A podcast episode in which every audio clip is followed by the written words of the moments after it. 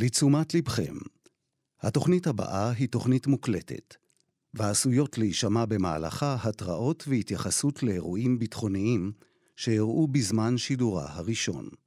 האזנה טובה. אתם מאזינים לכאן רשת ב'. כאן רשת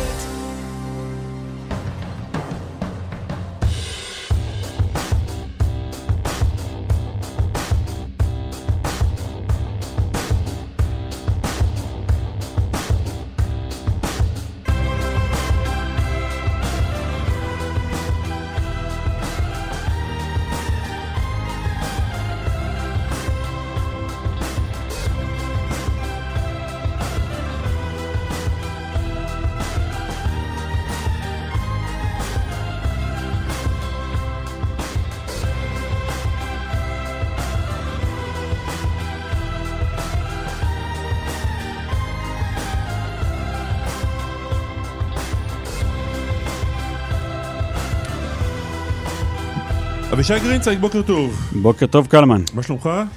אה, ברמה האישית בסדר גמור. ברמה פחות אישית? אה, מקווים שיהיה יותר טוב. פחות בסדר גמור, מקווים לטוב.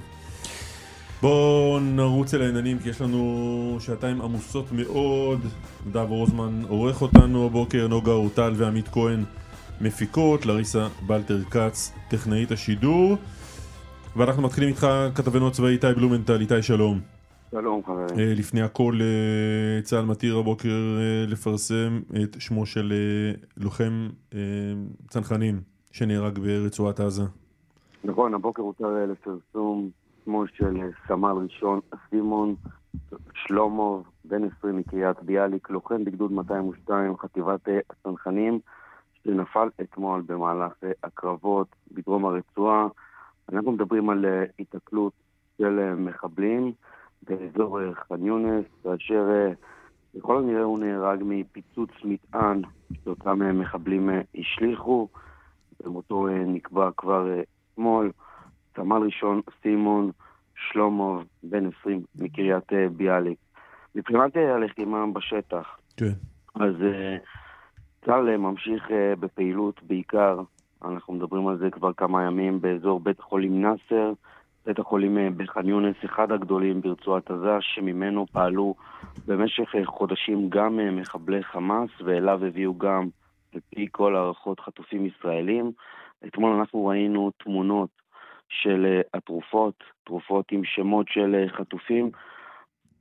הקופסאות עם התרופות היו סגורות, כלומר התרופות לא הגיעו בסופו של דבר לחטופים. מה שהערכנו מראש שקרה. נכון, עכשיו, אה, חלק מהשמות על הקופסאות אלו חטופים שכבר שבו ארצה לפני כחודשיים, ויש חלק שעדיין נמצאים אה, בשבי, בשורה התחתונה תרופות מצילות חיים, לא הגיעו לחטופים אה, שלנו שעדיין בעזה. בחצר בית החולים נמצאו רכבים, אותם רכבי טויוטה שכולנו זוכרים, אותם רכבים שהיו פה בישראל ב-7 באוקטובר, בחצר בית החולים, עם אמצעי הלחימה בפנים. וגם רכבים שנגנבו מהקיבוצים, למשל מניר עוז. כלומר, אנחנו רואים קשר ישיר בין הטבח ב-7 באוקטובר לתוך המתקנים של בית החולים נאסר. אפשר להגיד בשלב הזה שמתוך בית החולים נעצרו כבר כ-60 אה, מבוקשים, מחבלים, כאלו שהיו מעורבים באירועים כאלו ואחרים. חלקם, אגב, הודו שהם לקחו חלק בטבח ב-7 באוקטובר. זהו, אז איתי, שר הביטחון גלנט דיבר על 200 מחבלים שנתפסו בבית החולים. הוא הרחיב מאוד את ההגדרה של מחבל? אני חושב שהוא התכוון אה, להגיד כאלו שהם אה, נעצרו בחשד לפעילות אה, טרור כזו או אחר, אחרת. מתוך ה-200 יש 60 מחבלים שהם מחבלים על פי כל האינדיקציות, מתוכם חלק אנחנו יודעים להגיד בוודאות שהודו בחקירה שהם uh, היו בטבח ב-7 באוקטובר בתוך uh, שטחי מדינת ישראל. מה שעוד מעניין זה שנעצרו גם uh, עובדים מבית החולים. מנהל בית החולים נאסר לא נעצר, הוא מסר את הגרסה שלו, אבל עובדים אחרים נעצרו. בין היתר לבדוק מה הם ידעו על המעורבות של חמאס בתוך בית חולים, השימוש שהוא עשה, הטיפול בחטופים. ייתכן שמסיבות... Uh, אולי בירוקרטיות. מנהל בית החולים נאצר לא, לא נעצר בשלב הזה, הוא מסר גרסה, נחקר בשטח, אולי עדיין צריכים שהוא יישאר שם, כי עדיין יש אה, מטופלים בבית אה, החולים. אוקיי. איתי, בוא נעבור uh, לסיפור המאוד מעניין uh, של אותו איש חמאס שהיה uh, בשטחנו ב-7 באוקטובר, בקיבוץ בארי נדמה לי, uh, צולם, נכון? ובשעות הפנאי שלו משמש גם ככתב של אל-ג'זירה. נכון, אנחנו מדברים על עיתונאי, וצריך לשים את זה בתוך מירכאות כפולות ומכופלות, עיתונאי מאל-ג'זירה, אסמאעיל אבו עמאר, שתיעד את הטבח ב-7 באוקטובר. בתוך שטח ישראל, אנחנו מדברים על קיבוץ ניר עוז, הוא ממש היה עם המחבלים בפנים. לפי צה"ל הוא גם אה, שימש לא פחות, תקשיבו, מסמ"פ באחד מגדודי חמאס, והוא uh, הצליח איכשהו לצאת מרצועת עזה, הוא נפצע לפני כשבועיים בתקיפה של uh, חיל האוויר, הוא יצא איכשהו מעזה, הגיע לקטר דרך מצרים, וכל זה קורה ממש מתחת לאף של גורמי הביטחון בישראל שאומרים לא ידענו. עכשיו, אם לא ידענו, איתי, זה לא מקל. זה יותר חמור. זאת אומרת, אם ישראל ידעה, זו שערורייה, אבל אם ישראל לא ידעה, השערורייה הרבה יותר גדולה. כי אם. הוא היה יכול לצאת, מי עוד היה יכול לצאת? אני חושב שזה בכלל אירוע שצריכים לתת עליו את הדעת. למה? כי אנחנו כבר שלשום שמענו שיש כוונות בעזה להוציא אותו לטיפול מחוץ לרצועה. אז, אז אף אחד לא צריך להיות מופתע שהוא יצא. עכשיו, זה שהוא הצליח לצאת, אוקיי, יכולים להגיד, ידענו, אישרנו, בסדר, נבדוק מה השיקולים. פה הטענה היא שזה, שהם לא ידעו, לא ידעו. עכשיו, שבן אדם שהוא כן, כמו שאמרנו, לפי צה"ל, לא אני אומר את זה, צה"ל אומר את זה באופן רשמי, סמ"פ וחמאס, שמצליח לצאת מהרצועה למצרים ולקטר, זה מעלה הרבה מאוד שאלות. מי מבטיח עכשיו שבכירי חמאס שנמצאים ברצועה לא יצאו החוצה. בכירי חמאס ואולי... אולי סינואר יצא, אולי חטופים אולי שלנו... אולי חטופים שלנו, חמור נכון, יותר. אולי חטופים שלנו הצליחו להוציא אותם למצרים ומשם אתה כבר לא, לא יכול לדעת לאן. אז לצה"ל יש הסבר או תשובות לשאלות האלה? אני חייב להגיד לכם שאני באופן אישי פניתי לכמה גורמים אתמול בערב, ביקשתי תגובה רשמית כתובה, אה, עדיין לא קיבלתי. כן הצלחתי להבין שהם לא ידעו שהוא הלך, וזה פשוט אה, פשוט בלתי נתפס. בלתי נתפס. הש- השאלה היא, מה עושים מכאן והלאה? זאת אומרת, האם ישראל מתכוונת לנקוט באיזושהי פעולה כדי למנוע המשך מעבר פיראטי מעזה לרפיח? תשמע, בסופו של דבר המעבר הזה בין עזה ל... לרפיח, למצרים, מי ששולט על המעבר זה המצרים. כן, אבל ישראל חושב... טענה שהיא עוברת על הרשימות של מי שיוצא. נכון, ופה זה, זה סיפור ש, שהוא אחר. עכשיו, אם הם לא ידעו שהוא עובר, או שלא הייתה בקרה על זה, זה משהו אחד. אם צריך לעשות uh, פעולות uh, נוספות, אני לא יודע בדיוק מה להגיע uh, בצד העזתי, אני לא יודע. אבל זה שסמ"פ בחמאס, שהשתתף באירועים נגד חיילי צה"ל, שתיעד את עצמו ביום הטבח בתוך קיבוץ ניר עוז, מצטרף ועובד ורץ עם uh, כוחות הנוח'בה של חמאס, שהוא יוצא מהרצועה, למצרים ומשם לקטר, זה פשוט אה, בלתי נתפס, וזה מעלה הרבה מאוד אה, שאלות על הציר הזה ועל היכולת של עזתים שרוצים לצאת מהרצועה לעשות את זה. ייתכן מאוד שהם אוקיי. מחבלים. ייתכן שזה בכירי חמאס, ייתכן שזה חטופינו. פשוט הרבה מאוד שאלות שאין עליהן תשובות, וזה פשוט, פשוט מקרה הזוי שצריכים לתת עליו את הדעת, ואנחנו עדיין לא קיבלנו תשובות. איתי, תודה רבה לך. תודה. איתי בלומנטל, תודה. סולימאן מסוודה, כתבנו המדיני, שלום. אהלן, בוקר טוב. בואו נתחיל עם סוגיית אה, הר הבית ברמדאן. בוא תעשה לנו סדר, איפה אנחנו עומדים הבוקר. אז תראה, אנחנו בבוקר מפרסמים שהצעת אה, פשרה שהונחה אתמול אה, על השולחן באותו אה, דיון אתמול בראשות ראש הממשלה, הצעת הפשרה שמגישה המשטרה והיא מדברת על הגבלת כניסה לגבי ערבי ישראל ותושבי מזרח ירושלים, קרי מי שיש לו תעודת זהות אה, כחולה ויכול אה, לנוע אה, בכל ישראל בחופשיות, היא הגבלת כניסה עד גיל 40 והגבלת הכניסה הזו, אבישי וקלמן, תהיה בשבוע... הגבלת כניסה עד גיל 40, הראש... כלומר, כלומר תינתן אפשרות כניסה מגיל 40 ומעלה. נכון, רק שלילדים טר, טרם נקבע איזשהו מספר, mm-hmm. עם בני 10, 12, 14, זה עדיין אני, אני לא יודע בוודאות, ולכן לא, לא, לא רוצה לדווח את זה, אבל כן יודע שאותה הצעה לגבי גברים היא 40. אה, לכל הפחות בשבוע הראשון אה, של החודש ובסוף אותו שבוע יעשו איזושהי הערכת מצב לראות אם הכל הולך כרגיל אה, כשורה אז תהיה הקלה מבחינת המספר ואם לא אז ימשיכו ואולי תהיה החמרה. ראש הממשלה אתמול כשההצעה הזאת עולה במהלך הדיון מביע תמיכה והמשטרה גם אה, מסבירה באותו אה, דיון שיש גם חשש לא רק מעניינים ביטחוניים אלא גם ממש מסכנה פיזית של, אה, של דוחק, של צופפות מספר היעד שהיא מציגה לראש הממשלה שיהיו חמישים אלף על ההר בו זמנית בכל האזור.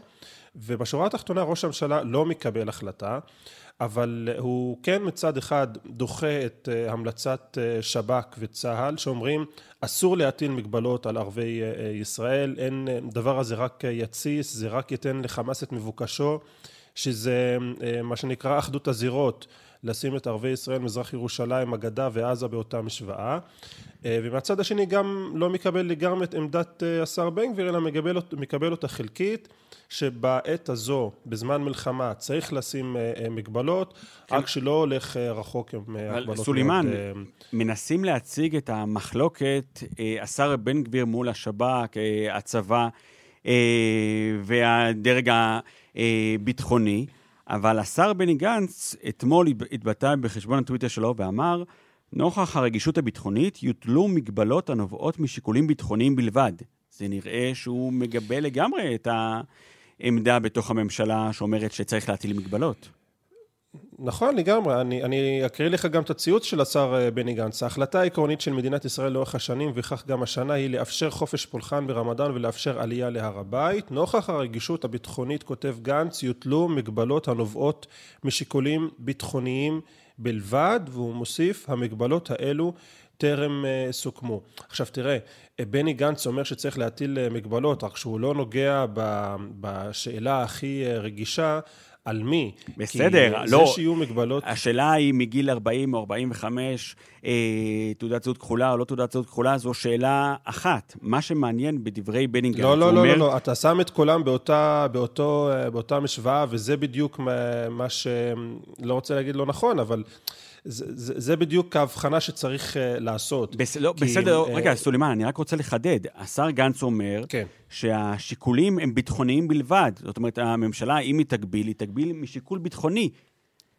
נכון. אני אגב גם לא, לא חושב שצריך להציג את הכל כדעה, דעת השר בן גביר ודעת האחרים. אגב, גם הדרג המקצועי של המשטרה אומר, אה, אנחנו רוצים הגבלות. כלומר, בלי קשר לשר בן גביר, המשטרה אומרת, הדרג המקצועי, צריך שיהיו איזשהם אה, הגבלות, כפי שאמרתי, גם מעניין בטיחותי אמ, וגם אה, מעניין אה, ביטחוני. עכשיו, זה שהשר בן גביר רוצה שזה מגבלת הגילאים תהיה גבוהה יותר והתקרה תהיה הרבה יותר גדולה, גבוהה, אמ, לא אומר שהוא והמשטרה באותן דעה, בכלל הם, הם, הם לא באותה דעה באותו הדיון.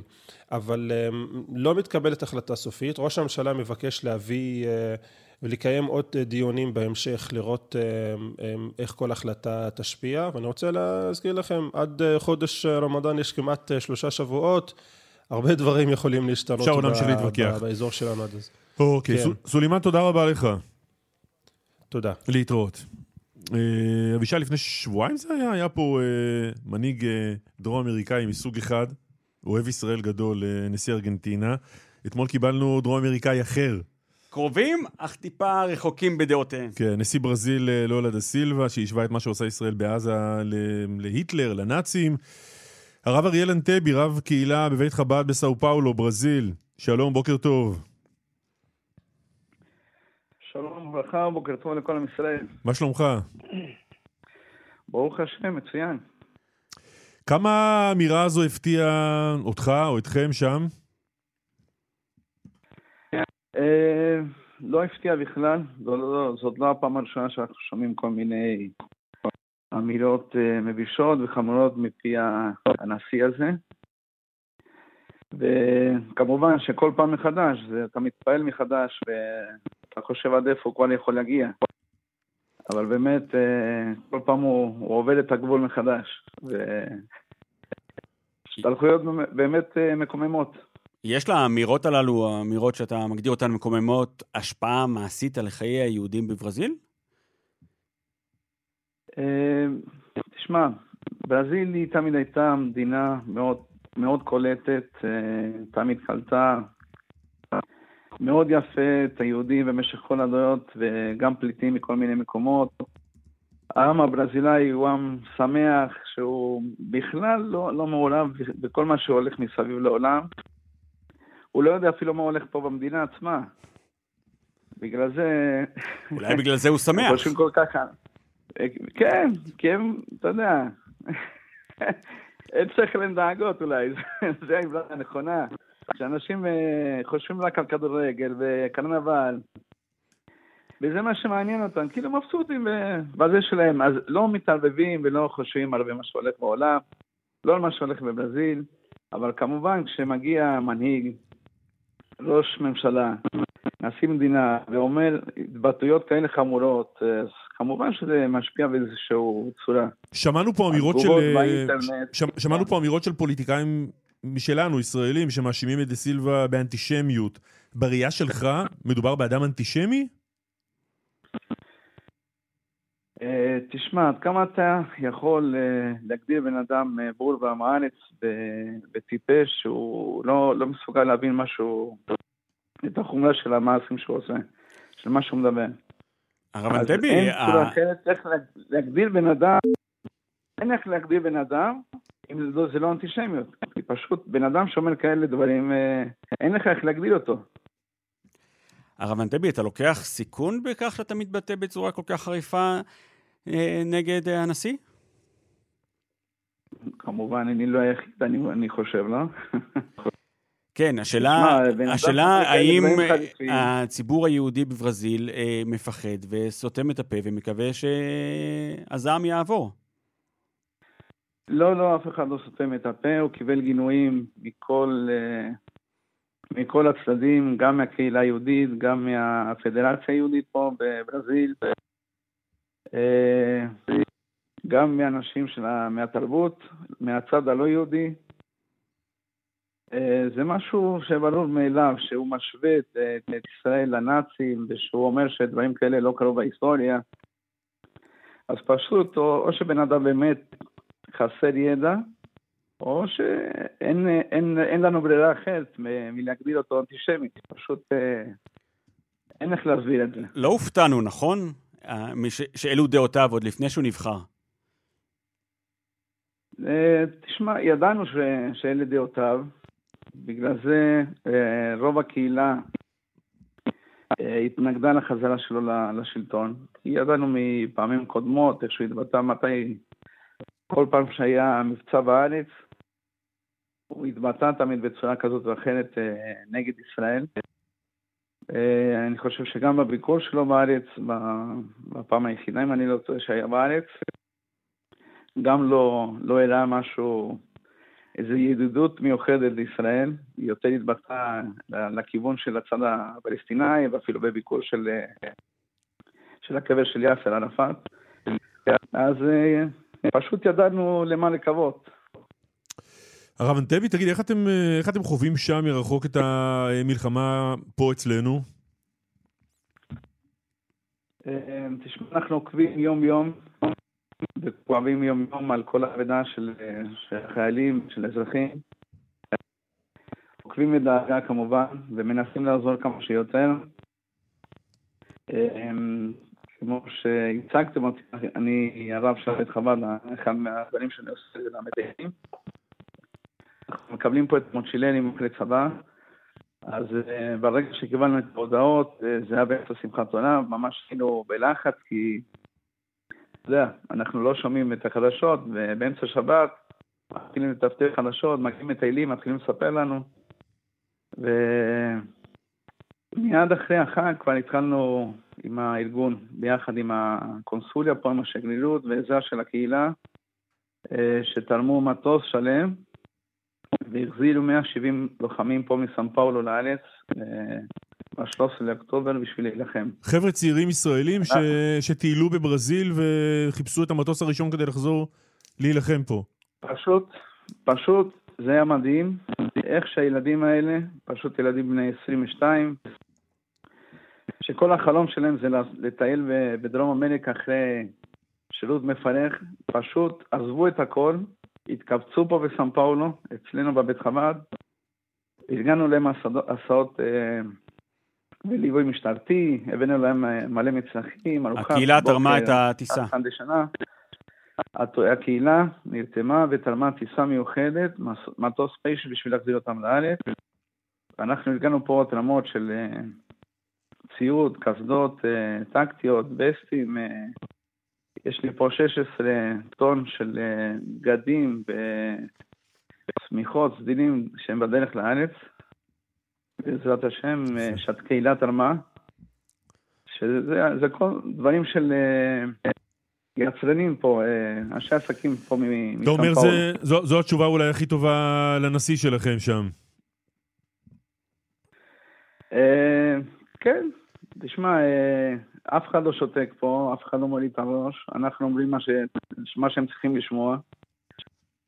ומקווה שכמו כמו עוד אחד מהמילויות שלו, הלא מחושבות, זה גם יעבור. זה שלא ישפיע ב... כן. בצורה ממשית על, הרב, על האוכלוסייה פה. הרב אריאל אנטבי, רב קהילה בבית חב"ד בסאו פאולו, ברזיל. תודה רבה לך. והמשך לילה טוב, אני סבור.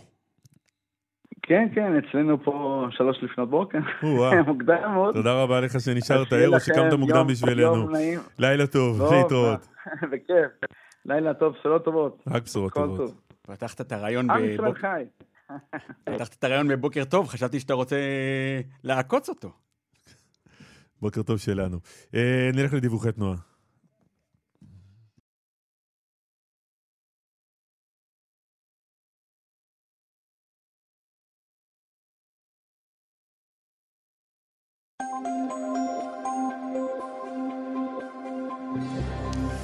באיילון צפון עומס תנועה ממחלף יוספטל עד השלום, דרומה מישיבת הכוכבים עד השלום, בדרך תל אביב ירושלים עומס תנועה ממחלף לטרון עד חמד. פרסומות ואחריהן אה, ראיון מעניין למדי, תזכור אבישי, שלא תלך לשום מקום. רב סרן במילואים שין, קמב"ץ בנפת לכיש, מחוז דרום, פיקוד העורף, שלום, בוקר טוב לך. שלום, בוקר טוב. מה שלומך? ברוך השם. הגעת קצת מהאירועים? אמ, מאקלים, כן, נרגעים אה, לאט לאט, אבל אה, אנחנו בסדר גמור, ברוך השם. יום שישי פיגוע אה, רצחני בצומת ראם, שני יהודים נרצחו בפיגוע הזה. אתה עובר שם בדרכך מאיפה לאיפה? חזרנו אני והבן שלי מקניות שישי, באנו ממזרח אה, למערב, מכיוון אה, יד בנימין, ובצומת, מצד השני של התחנה שבה אירע הפיגוע, אה, פנינו ימינה לכיוון ה-Yellow שיש שם. ובפנייה אנחנו, אני בעצם שומע את, ה, את הירי מתחיל, מתחיל לטפטף. שומע ורואה משהו? שומע קודם כל, אה, אני נוסע עם חלון טיפה פתוח כדי להיות מחובר לסביבה, אה, אזעקות, צעקות, ירי. אה, לכן זה מה, ש... מה שנתן לי להקשיב ולשמוע. שומע את הירי, בולם את הרכב וב... שומע את הירי ומבין מיד על מה מדובר? כן, זה ירי. לא, האם ברור לך שאתה בזירת פיגוע? חד משמעית. כן. אוקיי. מבינים את זה מיידית. מזהים ירי, הירי הוא לא פיצוץ גלגל אחד, זה, יש התמשכות, זאת אומרת יש אה, פאק, פאק, פאק, פאק, יש, אתה שומע את הקולות, גם קולות שאנשים אה, מכירים משירות צבאי יכולים לזהות אותם גם אה, באזרחות. ואתה ברכב עם הילד, ילד בן כמה? 15. ואתה בתוך, בתוך מתחם תחנת הדלק, היילו, בשלב הזה? ממש בפנייה, נכנס למתחם, נוסע עוד כמה מטרים קדימה, יוצא ממה שנקרא שטח השמדה. משאיר את הילד ברכב צמוד מצד אחד חומה, אומר לו רום, אנחנו בפיגוע, תתקשר למשטרה, שם את הכובע זיהוי שלי ויוצא החוצה עם האקדח, דורך אותו, מצמצם לכיוון המפגע, מזהה כבר בן אדם אה, עומד שאני מחשיד אותו כמפגע. כשאתה עוצר את הרכב, כמה רחוק אתה מהמחבל? 50, 60. רחוק, 50-60 מטר, כן. עוד, עוד לפני הירי והניטרול, לא פחדת שיראו גם בך? אה, אתה יודע, יש כולם עם אה, נשקים ויש חשש שיזהו אותך כמחבל? שאלה מצוינת. אה, בהמשך למה שקרה ב- בירושלים עם יובל קסטלמן, זכרונו לברכה, אה, ביציאה מהרכב כבר חרשתי את כובע הזיהוי שלי. אני מסתובב אה, תמיד עם כובע זיהוי בכיס, במיוחד שאני על אזרחי, הייתי באזרחי, הייתי בחופשה באותו יום.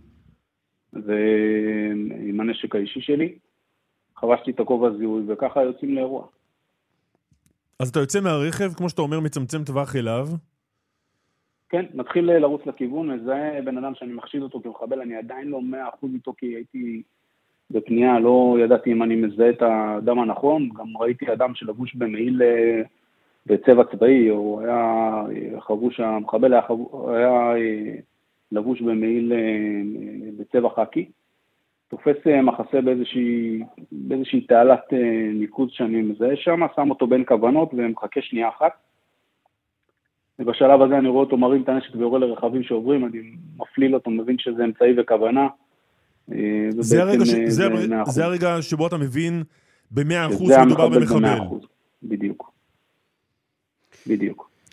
וכמה, אז... וכמה זמן אחר כך הגיעו עוד uh, מאבטחים? רגע, או... עוד לפני זה, אנחנו בשלב של הירי, אתה יורה לעברו.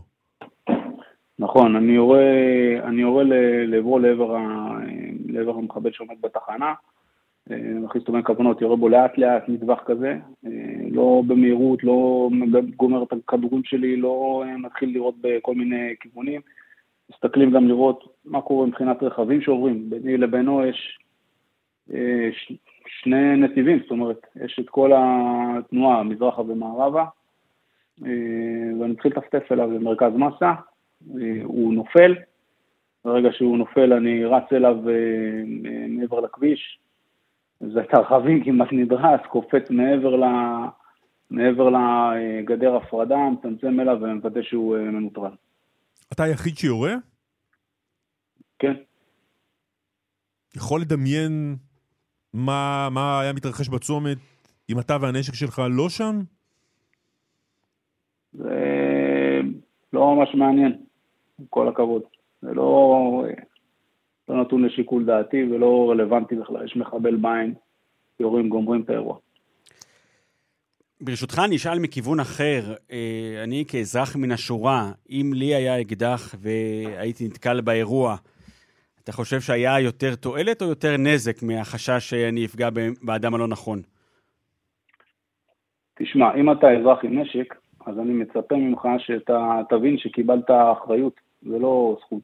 אתה תלך אה, להתאמן ולא את השתיים שלוש אה, כדורים שנותנים לך לראות אה, פעם בשנה כדי לחדש את הרישיון. אתה תהיה מאומן ואתה תהיה אחד ואתה תדע מה אתה עושה ואתה תלך עם כובע זיהוי ואתה תירא אחרי שאתה מבין מה זה אמצעי וכוונה ואתה תעשה אימונים שמדמים ירי בתוך קהל.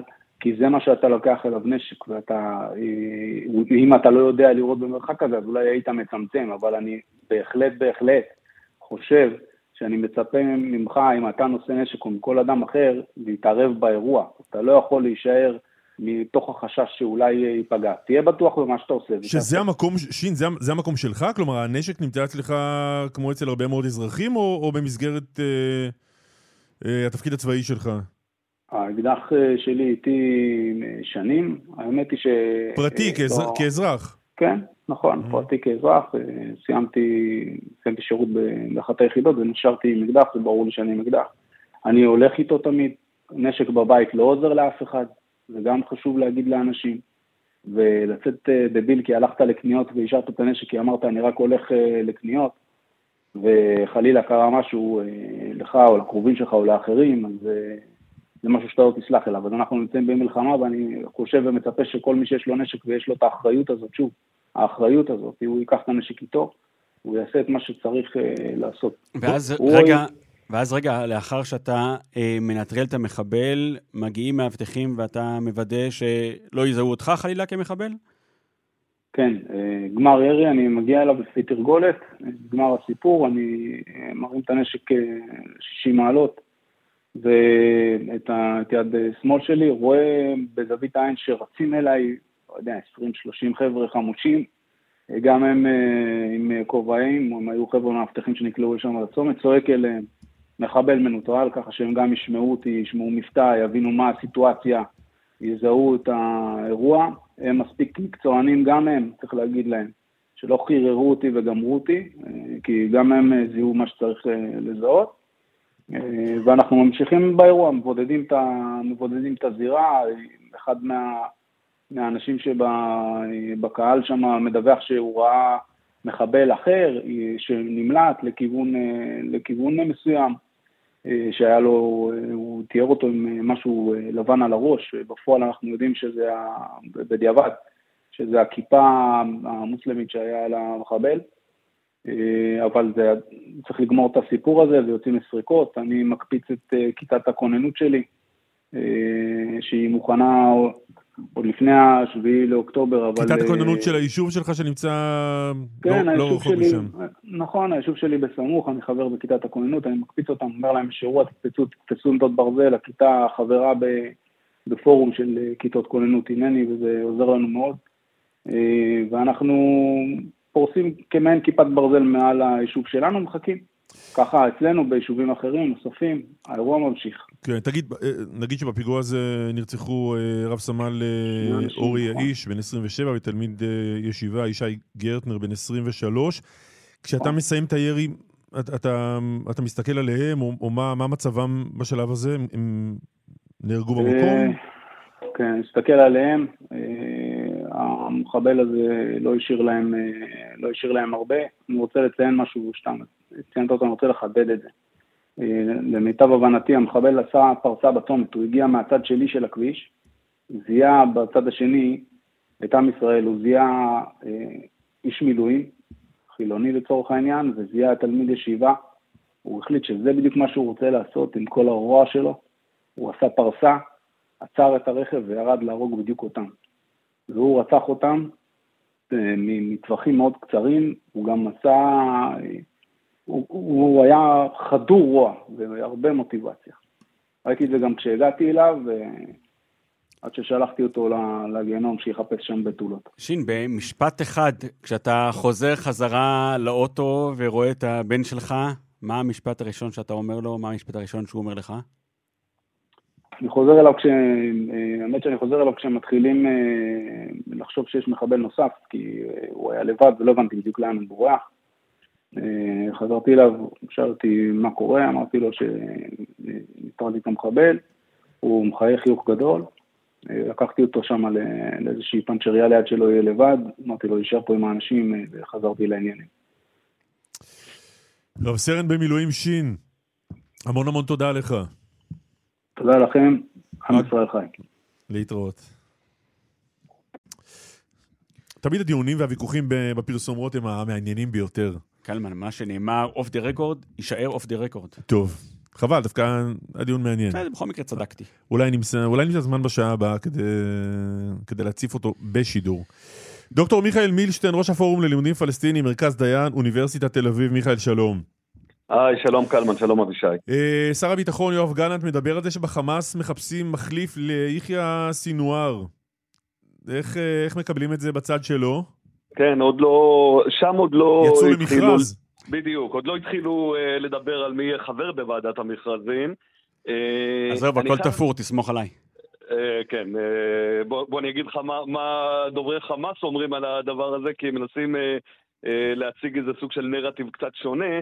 וכאן אני חייב להגיד, uh, קלמן, לי לפחות יש, יש בעיה עם uh, מידע שכל כולו מבוסס על אה, מקור אחד, והוא כמובן הצד הישראלי. אה, אנחנו מדברים גם על הסיפור של אה, מנותק הקשר והריבים בין החוץ לפנים. זה פשוט לא עולה לא במידע של תקשורת בינלאומית, וגם לא בתקשורת בין ערבית שמדי פעם מדווחת על, ה, על הדבר הזה.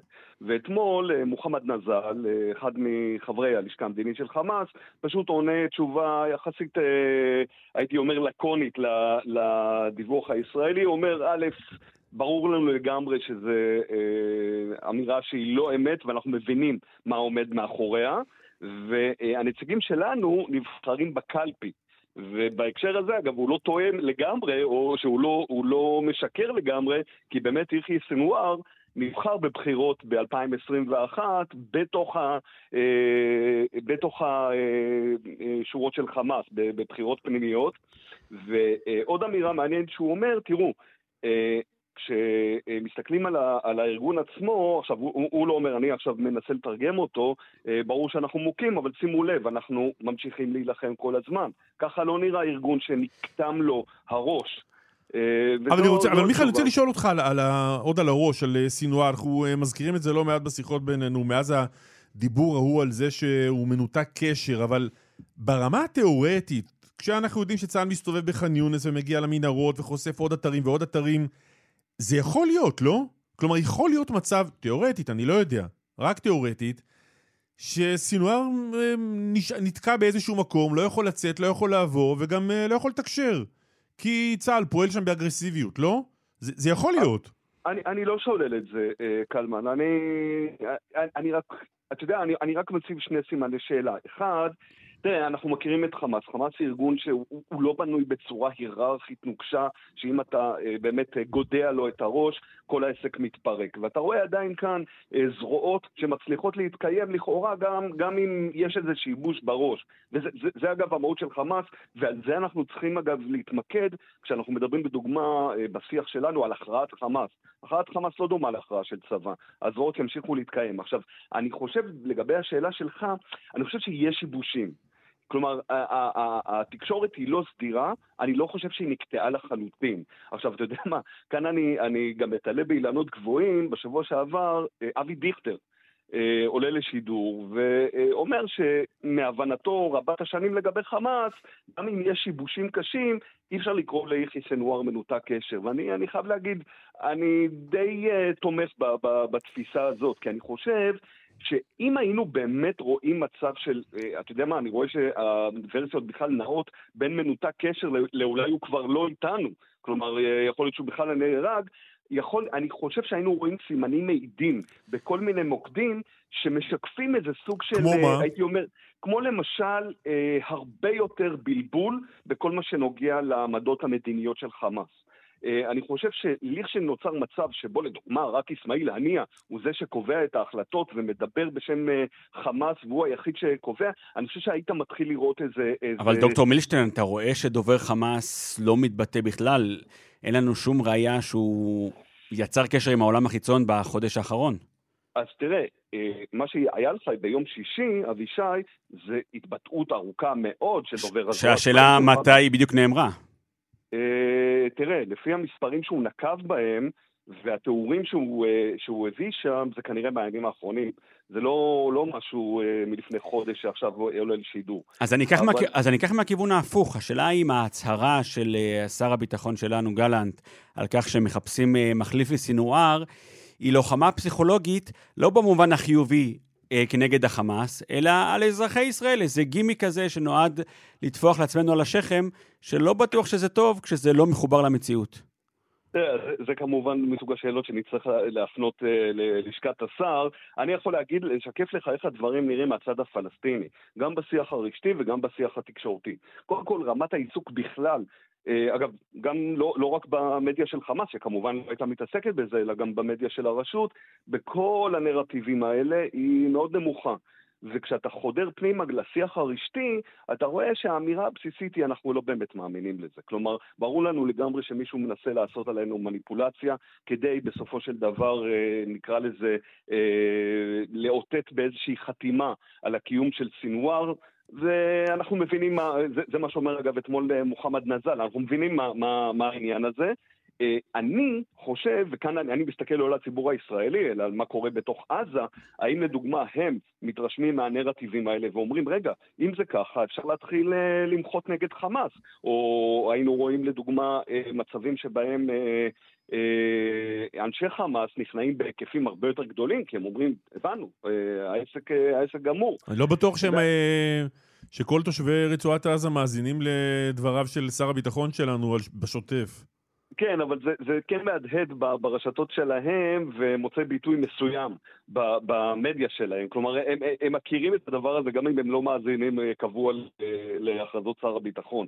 ומהבחינה הזאת, תראה, אנחנו עוד פעם, תמיד אה, קלמן מנסים להבין האם מהלכים שלנו, מה הם מעוררים בצד השני, איך הם משפיעים על העולם בצד השני, וכאן אני חייב להגיד, אני לא שם לב שאמירות כאלה מצליחות לערער לא את המעמד של חמאס בקרב הציבור שלו, וגם לא את, אני לא אקרא לזה כושר הלחימה, אבל לפחות, ה, בוא נגיד, העמידה הבסיסית אה, של חמאס כרגע, שנראה שלא לא מושפעת מה, מהדברים האלה. היא ממשיכה להיות אה, קשה, גם אם ההישגים של צה"ל הם מדהימים בחזיתות השונות שהוא פועל בהן בתוך הרצועה. עדיין יש אויב להילחם בו, אתה אומר. בדיוק, זה עדיין לא קריסה מוחלטת של המערכים, כן. במצב שבו כולם מניפים דגלים לבנים, ואתה יודע מה, ראיתי ברשתות ביממה האחרונה איזה כל מיני תזות שמדברות על החייל היפני בג'ונגל. כלומר, אלה שבכלל לא יודעים שהאימפריה קרסה, וממשיכים להילחם גם 30 ו-40 שנה אחרי, אז נראה לי שבעזה זה לא ככה. בעזה הם בסופו של דבר מכירים אה, מה קורה בעולם, ואני חושב שאנחנו עדיין לא מדברים על מצב שבו אה, העסק, אה, אתה יודע, כבר אה, נטול, נטול איזה הכוונה ונטול ראש אה, כן. מסדר. מיכאל, עוד נקודה אחת, איך רואים בחמאס את, ה, את כל השיח על עניין המדינה הפלסטינית שמתנהל פה בימים האחרונים? אה, תראה, די דומה למה שדיברנו על מקודם. קודם כל, לא, לא מתעסקים בזה הרבה, כלומר, בראייתם זה סוג של uh, עניינים שהם לא קשורים אליהם, כי הם מתעסקים בלחימה, לא בלקדם uh, הסדרה מדינית עם uh, ישראל. לכשהם כבר נוגעים בזה, הם בעיקר משתמשים בזה בתור איזה uh, סוג של אל ניגוח נגד, uh, נגד ישראל, באמירה של, תראו, אתם מבינים, גם בזה הם סרבנים. אבל אני חייב להגיד שכשאתה צולל לעומק, בעיקר בשיח הרשתי, אתה רואה שגם ברשות וגם בחמאס אין יותר מדי התלהבות מהסיפור הזה. כלומר, יש איזו תחושה של לנו יש את הצרות האמיתיות ש, שקשורות ל, ליום-יום, ואנחנו לא מבינים איך עכשיו מדינה פלסטינית אמורה לפתור לנו את כל הדברים האלה. זה לא יכול לפתור כנראה לא, לא את בעיית הדימוי הירוד מאוד של אבו מאזן בזירה הפלסטינית. ולא את אה, מצב המלחמה של, אה, של חמאס. אז ככה שאתה רואה שלפחות כרגע לא נראה שמישהו הולך להושיט יד לרעיון הזה ולהגיד, אה, הנה, אנחנו, תנו לנו את זה רק, אנחנו מוכנים ו... כן. עכשיו מדברים על הכרה במטבע פלסטיני, משהו די משונה.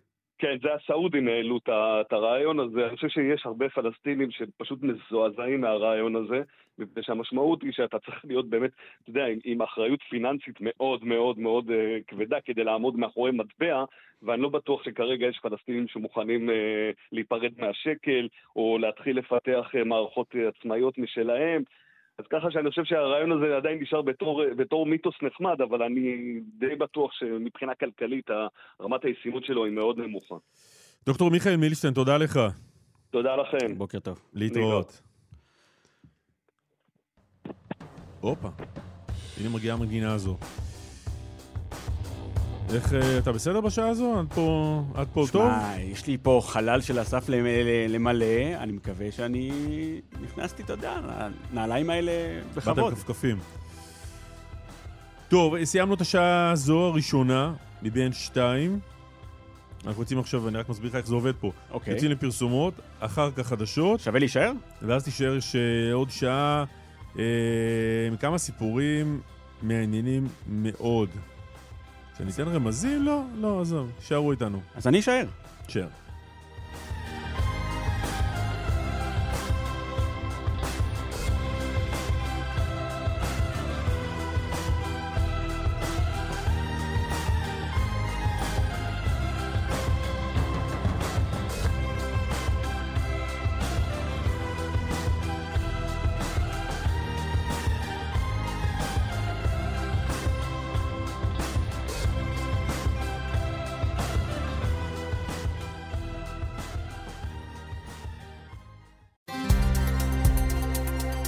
מאזינים לכאן רשת ב'.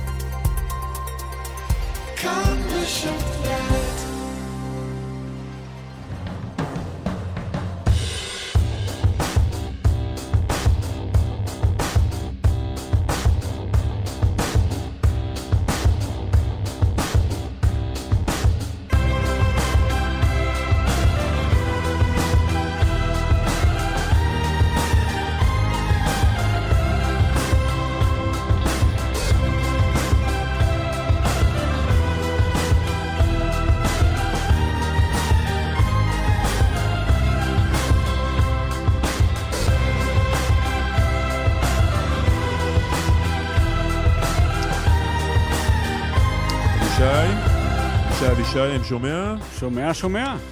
אה, עוד מעט אנחנו נדבר על אה, ענייני הדחתו של חבר הכנסת עופר כסיף. נתחיל את זה בשיחה עם אה, פרשננו המשפטי, נמצא במקרה איתנו באולפן, תסביר לנו מה, מה קורה שם. אני אוהב אותו מאוד, אני חייב לומר. את מי אתה אוהב? את פרשננו המשפטי. בהחלט. יפה. מישהו צריך לאהוב אותו. אה, זה יקרה עוד מעט, אבל לפני זה, אלגרה פרץ, שלום, בוקר טוב. בוקר טוב. מה שלומך? בסדר, משתדלים. משתדלים זה חשוב. איפה אנחנו תופסים אותך הבוקר? אה, כרגע אני בחדר במלון עם הבן שלי, במלון עם? עם התינוק, עם הבן שלי, אני ילדתי כאן לפני שבועיים. מזל טוב. עוד רגע נדבר על, ה... אה, על הלידה הזו ועל מה שהיא עושה לכל הבלגן מסביב, אבל אה, אנחנו מדברים על מלון... איפה את נמצאת? המלך שלמה באילת, ואת תושבת קריית שמונה. כן, פונית עם המשפחה את כל המדינה. כן. אני תושבת קריית שמונה, אני כאן נמצאת ארבעה חודשים כבר. יש הרבה מקריית שמונה באילת? כי נדמה לי כן. שבחלק מהמקומות יש הרבה אנשים מהצפון שדיברנו איתם ופינו אותם לטבריה או למקומות טיפה יותר קרובים הביתה. אתם אה, הלכתם רחוק. אני מהתחלת המלחמה, אני נמצאת כאן. מהמם. מי אה, כן, יש פה הרבה משפחות, וגם המשפחה שלי כאן נמצאת לידי סביבי. אז אה, אנחנו כאן. אני אימא לארבעה ילדים. המשפחה, אני מדברת אחותי, אימא שלי, בעלי, וגם כאילו הקהילה שלי. שזה כמה אנשים? פה, במלון הזה ספציפית נמצאים איזה קרוב ל-80 משפחות. וכשדיברת על הילד הקטן, על התינוק שנולד, הוא נולד שם, באילת. כן, אני הגעתי לכאן בחודש שישי, ילדתי כאן לפני שבועיים. לפני שבועיים ילדתי כאן, אתה יודע, זה מצב אה, לא רגיל. קודם כל אני רחוקה מהבית, רחוקה מה, מההרגלים שלי, וילדתי פה ביוספטל. ואני נמצאת כאן, כאילו, בחדר קטן, וחיה כאן עם הילד שלי. ולא פשוט. מה- מה עושים כל היום עם המשפחה, עם הילדים, במקום שהוא לא באמת הבית? אה, קודם כל, פה במלון יש לנו כאילו ממלכה של ילדים, זה, הילדים פה כאילו, זה מתחם כזה שתמיד יש מה לעשות פה במלון עצמו. אה, כולם כאילו יושבים למטה בלובי, כולם מחוברים, אנחנו, כל הקהילה כאילו התחברנו, כולנו כאילו ממש ביחד, אחד עוזר לשני, אחד תומך בשני. אבל מבחינת מוסדות, גן ילדים, בית ספר? יש, יש פה במלון גם מעון וגם גן ובית ספר. כאילו, כמה שעות פה. ברוטו הילדים שבבית הספר לומדים? עכשיו כרגע ארבע שעות, והם אה, רוצים להאריך לנו כאילו קצת יותר שעות. שהילדים ילמדו. וגם, אה, אתה יודע, בגרויות לילדים, למשל יש לי ילד בכיתה י"ב, עכשיו עושה בגרויות. קשוח. ממש, יש לי ילדה שצריכה להתגייס. ואנחנו מדברים כי אחרי כל הרקע הזה, קיבלתם עכשיו אה, הודעה שאחרי ארבעה חודשים, מה אמור לקרות איתכם? תקשיב, קודם כל אנחנו רגילים כאילו למקום פה. עד שהתרגלנו, עד שהתמקמנו, גם ככה עקרו אותנו מהבית שלנו. זה לא יכול להיות שכאילו פתאום כל הזמן מאריכים לנו את ה... בסוף חודש, כל הזמן מאריכים לנו את השהות שלנו. כלומר, את לא יודעת כל חודש מה יהיה בחודש כל הבא. חודש אתה לא יודע מה קורה איתך, אתה נכנס לחרדות עם עצמך, אנשים לא יודעים מה קורה איתנו, כן נשארים, לא נשארים, כן נשארים, לא נשארים, ופתאום היום אומרים לנו שמשמועות מסביב, אומרים לנו שאנחנו צריכים לעזוב כי, כי מכרו את החדרים שלנו ל, ל, לאנשים, לתיירים. לעזוב לאן? לבתי מלון שכאילו הממשלה האחרת, כאילו הממשלה מסדרת לנו בתי מלון אחרים. שתי מלונות פה באילת, ואת השאר כאילו מסביב תל אביב, טבריה. גם מפזרים אותנו עוד. שזה לא יכול להיות, כי אנחנו פה, יש לנו פה בתי ספר, יש לנו מעון, יש לנו גנים, יש לנו את כל המסביב. הכל בתוך המלון.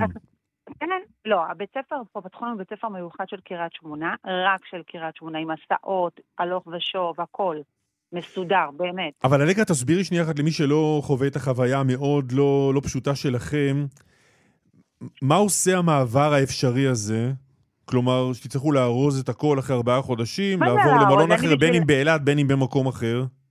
קודם כל, אנחנו כבר, מאתמול אנחנו לא ישנים בכלל, אנחנו כולנו בחרדות, מה, מה, מה עושים, מה, איך נעשה, איך נארוז. אני בשביל לארוז את החדר ואת כל החדרים של הילדים שלי, אני צריכה משאית שלמה. כאילו רק בשביל לעבור מלון, שתבין. השאלה איך המעבר הזה מבית מלון אחד באילת לבית מלון אה, שני, שהוא די קרוב באילת, אה, ישפיע על היום-יום. זה מש, משפיע על... זה ממש... זה משפיע עלינו ממש. כי אנחנו... תלמיך את זה. זה משפיע עלינו ממש, כי אנחנו לא... אה, נכנסים ללחצים, לחרדות, כאילו, אני, אני בעצמי, אימא לתינוק שילדתי לפני שבועיים, אני כולי מפחדת, אני לא יודעת מה לעשות. זאת אומרת, זה לא הזמן להתחיל לעבור דירה מבחינתך. ממש לא. ממש, אני לא מסוגלת לקום ולארוז. אלגרה, בואי נצרף רגע לשיחה את ראש העיר שלך, לא ראש עיריית אילת, אלא ראש העיר שלך במקור, ראש עיריית קריית שמונה, אביחי שטרן. אביחי, שלום. שלום, בוקר לא כל כך טוב. אה, קלמן, אבישי, אה, אלגרה. כן, בוקר טוב. אה, מזל טוב קודם כל, אלגרה. בכל זאת, תודה. לפני שבועיים ילדת, שיהיה המון מזל טוב בשעה טובה, אושר ונחת. אני חושב שהבן נתן פה הופעת בכורה, נכון? שמעתי את הקול שלו לפני כמה רגעים. כן. יכול להיות. אביחי, תגיד, כמה אנשים מתמודדים... כנראה שגם הוא חרד מהמצב. תראה... כמה אנשים מתמודדים עם בעיה כמו של אלגרה? אה, כרגע רשת ישרוטל הודיעה לנו על כ-200 חדרים אה, במלונות שנמצאים באילת, זה בעצם 200 משפחות. שמה, 200 משפחות שצריכות להתפנות? שבו, אני מניח שרשת ישרוטל היא הסלונית הראשונה, אני כבר מתחיל לא, לקבל פניות דומות גם מירושלים וגם ממקומות אחרים. אביחי, תעשה רגע סדר, 200, רשת ישרוטל הודיעה לכם על 200 משפחות שצריכות לעבור מהמלון שהן נמצאות בו ארבעה חודשים אל מלון אחר? היא בעצם הודיעה שהיא לא יכולה יותר אה, להחזיק את המפונים באותם אה, מלונות, היא מבקשת מהם לעזוב. הציעה מלונות אחרים של אותה רשת אה, בכל מיני מקומות, כפי שתיארה אליירה, שניים מהם גם באמת עדיין באזור אילת. אבל תראה, בסופו של דבר, אני לא מבין איפה רשת ישרוטל עם סיסמה של יחד ננצח. כשהתחילה המלחמה, רשת ישרוטל נופפה בזה שהיא פתחה את דלתותיה וביקשה מאיתנו, אני יכול להראות אפילו הודעות שמבקשים מאיתנו להפנות אליהם תושבים. ואחרי שהם פתחו את הדלת, ואחרי שהם קיבלו את התושבים, עכשיו מבקשים מהם לצאת החוצה, לעקור אותם פעם שנייה מביתם הזמני. כמה עוד לחצים אפשר להעמיס על התושבים האלה? ארבעה חודשים הם מחוץ לביתם. זה לא שק תפוחי אדמה שאפשר להעביר אותם ממקום למקום, יש מסגרות, יש קהילות, אנשים הסתגלו עד כמה שניתן כבר ארבעה חודשים לסוג של שגרה, ועכשיו עוד פעם לעקור אותם מהדבר הזה. לא, אבל אני חוזר רגע לשאלה, אביחי, אני שואל רגע את השאלה, מחדד את השאלה שעה לפני זה אבישי. אה, הציעו לכם חמישה מלונות, עוד רגע ניכנס לפרטים, יהיה איתנו גם אה, מנכ"ל אה, רשת ישרוטל. שניים מתוך חמשת המלונות האלה הם באילת. המעבר ממלון למלון באילת, כמה הוא, כמה הוא נורא? אתה שומע את uh, אלגרה, אתה רואה שיש אה, נסיבות של משפחות שאיבדו את יקיריהם, משפחות עם נסיבות של לידה כמו אלגרה, אנשים עם מחלות רקע כאלה ואחרות. להתחיל לעקור אותם כאילו זה שק תפוחי אדמה, תעברו ממקום למקום. תאמין לי שאם לאנשים היה אפשרות לעבור, הם לא היו נשארים בחדר של 12 מטר ו-14 מטר ארבעה חודשים. אנשים נשארו שם, הם כבר הסתגלו לזה שזה עד כמה שניתן הכי קרוב למסגרות שיש להם בבית. שטרן, מה הנימוק שקיבלתם? מה הנימוק שקיבלתם מרשת ישרוטל? אני חייב להגיד שאני בהתחלה לא האמנתי שרשת ישרוטל באמת אה, נוהגת ככה. זה היה נשמע לי הזוי, היא באמת הייתה בין הראשונות שטענה שהיא נכנסת תחת האלונקה ופותחת את שעריה. אני ביקשתי, אחרי שדיברו עם הסמנכ"לית הצוותים שלי, אני ביקשתי לדבר ישירות עם המנכ"ל, היה נשמע לי קצת אה, מוזר. אז תכף נדבר איתו, ומה הנימוק שקיבלת? הרמנו טלפון אתמול לליאור, ואני חייב להגיד שהזדעזעתי בטלפון, שהוא ממש אמר שהוא התחיל לגמגם וסיפר שהוא לא מסוגל להחזיק מלון של מפונים ואורחים ביחד. בוא, אז במקום... למלון ושומעים שיש מפונים, אז במקום לדבר... כאילו המפונים הם לא אורחים ויש להם קרניים שמסתובבים לו שם במלון. אביחי, אז במקום לדבר, במקום לדבר בשמו של ליאור אביב, מנכ"ל ישרוטל, בוא נצרף אותו. ליאור, שלום. בוקר טוב, בוקר טוב. בוקר טוב לראש עיריית קריית שמונה. אני מציע שיוריד טיפה את הטונים, הצעקות האלה מיותרות וההתלהמות מיותרת. לא, לא צעקות ולא התלהמות, יש, יש פה כאב אני מניח. בוא. בוא, בוא תציג, רגע אביחי, אביחי רגע. יש פה כאב גדול ואני מבין אותו, והייתה לנו שיחה, בעיניי הייתה שיחה טובה אתמול, ואני גם הצעתי שניפגש ואנחנו נפתור את הבעיות ביחד. לא נפגע באף תושב של קריית שמונה. ליאור, אבל, ליאור, אבל תסביר, רגע, אביחי, אביחי, רגע, אביחי, אביחי, שנייה אחת. לא. אביחי, שנייה אחת. אביחי, תן לי רגע, לא נפגע באף תושב ליאור, בוא תעשה רגע סדר, ליאור, אחרי ארבעה חודשים, מה קרה עכשיו? ליאור אביב, מנכ"ל ישרוטל, אתה איתנו? נפל לנו מהקו. שמע, קלמן, השארת אותנו במתח. הוא השאיר אותנו במתח. מה שקרה עכשיו זה שהגענו לחודשי הקיץ ולעונה החמה, שזה היה פחות אה, חם ופחות אטרקטיבי, והיה חורף ופחות תיירים, אז זה היה מתאים להם, וגם ביקשו שנעביר, אבל זו תשובה או נכונה או לא נכונה, אבל היא לא של מנכ"ל ישרוטל, היא של אביחי שטרן, ראש עיריית קריית שמונה. ליאור איתנו? ליאור איתנו? ליאור אביב? אני חייב לו, בינתיים, כן. עד שליאור אביב, אולי אני אנסה לתת uh, פתרון לחידה. כן. התנאים של uh, אורחים uh, שמשלמים למלון ושל דיירי uh, המלון המפונים, הם לא אותם תנאים. ואני יכול להבין את ההיגיון שזה מורכב לנהל בית מלון שחצי מקבל uh, תנאים מסוימים וחצי מקבל uh, תנאים אחרים, חלק uh, כביסה, חלק בלי כביסה. Uh, אני חושב שגם התנאים של האוכל הם שונים בין מי שעכשיו שוכר חדר במלון בחמישה כוכבים. מה ההבדל בין זה לבין מה ש... אני הולך לשיטתך, לבין בין, בין מה שקורה היום למה שקרה לפני חודש או חודשיים? אני חושב שאביחי צודק.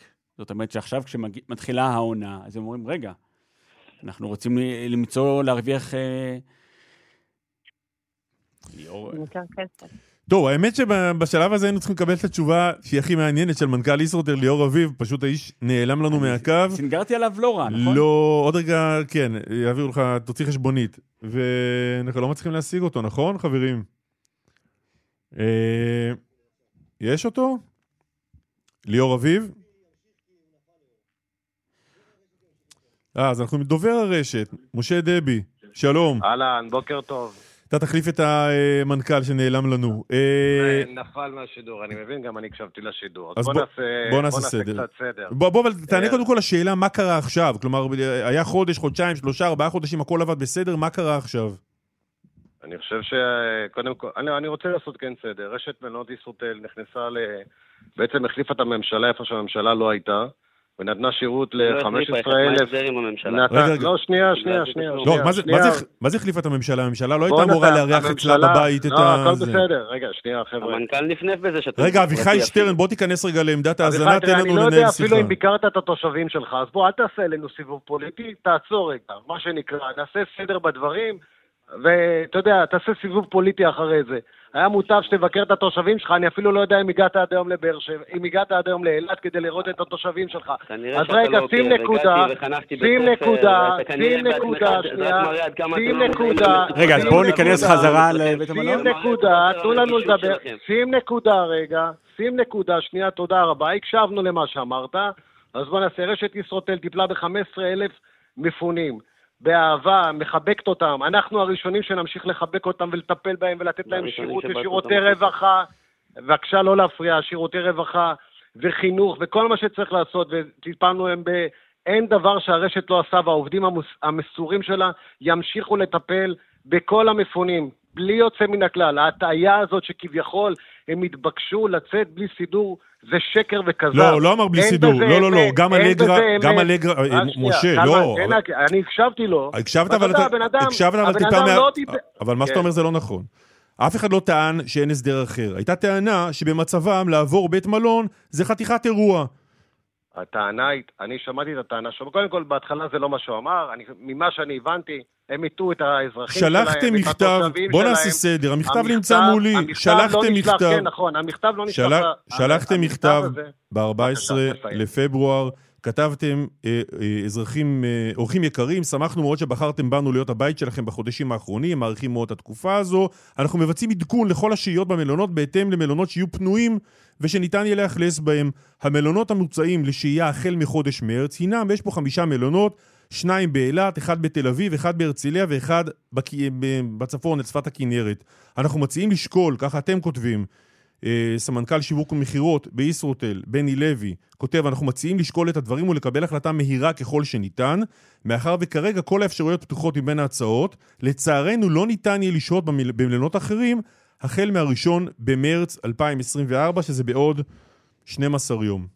לכן השאלה, מה התחדש, מה קרה? קודם כל, קודם כל תודה רבה שהקראת את המכתב, המכתב מדבר בעד עצמו. המכתב אומר שאתה בעצם מסדר אותם. מי שרוצה להישאר, תושבים, מפונים, שירצו להישאר באילת, יכולים להישאר באילת עם מערכת החינוך, מערכת הרווחה, מערכת הבריאות, כל מה שהם רוצים. חלק מהמטרה שלהם זה בעצם לשמור על חיי קהילה.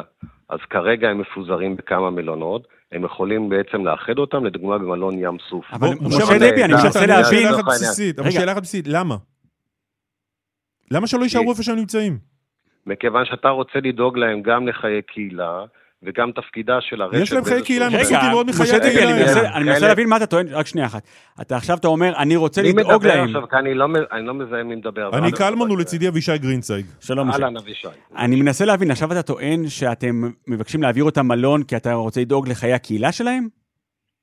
חלק ממה שאנחנו עושים זה לרכז אותם ולדאוג להם לחיי קהילה. תשמע, לא זה, קצת, זה קצת קשה מה שאתה אומר. שאני, למה, אבישי, זה קשה? אני אגיד לך, כי אני מחזיק בידי את ההודעה שלכם. אתם אומרים, אנחנו לא, לא יכולים יותר אה, להעריך אתכם במלון הנוכחי, ואתם אה, מתבקשים לשקול את האפשרויות האחרות. זה לא נראה שאתם עכשיו דואגים לאינטרס של אלגרה, כי, אם, כי האינטרס שלה הוא להישאר. אז אני, תראה... זה, זה אפשר להיות, אתה יודע, בגישה שאתה בעצם בא ואומר. אני חושב שאתה לא היית, אנחנו היינו. העובדים המסורים של ישרוטל טיפלו במפונים בכל דבר שלהם, בכל צורך שלהם. אני הייתי שם, אתה לא היית שם. אני הייתי שם שדאגו להם למכונות כביסה, ודאגו להם לצעצועים, ודאגו להם לכל מחסור שהם היו צריכים. משה דבי, הכל מצוין, אני שואל שאלה מאוד מצוין. פשוטה. רגע, דובר כן, סוטל, כן, רגע. בסדר, אבל אני, הכל בסדר. לא, אנחנו יכולים להמשיך עוד עשר דקות את, כן, ה, את הדיון הזה. כן, אנחנו יכולים חצי שעה, אבל... לא, אני לא... פה... רגע, אבל רק תענה לשאלות, כי אנחנו שאלנו שאלה, מה קרה... אני, אני חושב שאני עונה לשאלות. אוקיי. אז בוא נשאל שוב את השאלה. למה? מה, קר, מה קרה עכשיו בראשון למרץ, שהם צריכים לעבור מבית מלון אה, המלך שלמה לבית מלון ישרוטל ים סוף? קודם כל, אה, לפי דעתי, אלה שנמצאים במלך שלמה יישארו במלך שלמה. למיטב ידיעתי. לא, לא לפי, לא לפי המכתב שלכם. בסדר, לא לפי המכתב, אמרתי, למיטב ידיעתי אלה שבמלך שלמה יישארו במלך שלמה. לא, אתם לא, עומדים, אתם לא עומדים מאחורי המכתב שאתם הוצאתם? אנחנו עומדים מאחורי המכתב, לפי דעתי הוצא לראש עיריית, אה, אני חושב שבשיחה בין אה, ליאור אביב, מנכ"ל הרשת, לבין ראש עיריית קריית שמונה, הוצא להם גם להישאר ב... בעצם במלך אה, שלמה. לא, אבל תסביר רק דבר אחד, דבר... יש רק שאלה אחת שמעניינת אותנו ואני, נדמה לי שעליה לא קיבלנו תשובה. למה? הם נמצאים ארבעה חודשים, למה לשנות? מה קרה עכשיו? חלק מהעניין של הרשת, הרשת גם צריכה לחזור ולתפעל. הרשת צריכה לחזור ולתפעל. מה זאת אומרת? היא מתפעלת. אתם לא מקבלים, שם אורחים. אתם לא מקבלים אתה... כסף על התקופה הזו? הרשת צריכה לחזור ולת, ולתפקד כרשת בתי מלונות שנותנת שירותים. Mm-hmm. יחד עם זאת, הרשת תדאג לכל מפונה. אין מפונה שלא יקבל שירות. אף מפונה לא ימצא את עצמו מחוץ לרשת.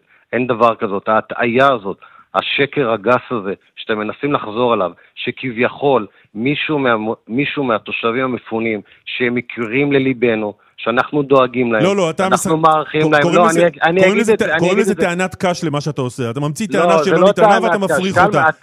לא, ממש לא נכון. הטענה הייתה שמעבירים אותם למלונות אחרים. כרגע הכותרת אצלכם באתר, כרגע הכותרת אצלכם בטלוויזיה, אני רואה את זה דרך האתר, כותבת שאנחנו אומרים להם לעזוב. זה הטעיה וזה שקר. אנחנו לא מבקשים מאף אחד לעזוב, אנחנו לא מפנים אף אחד.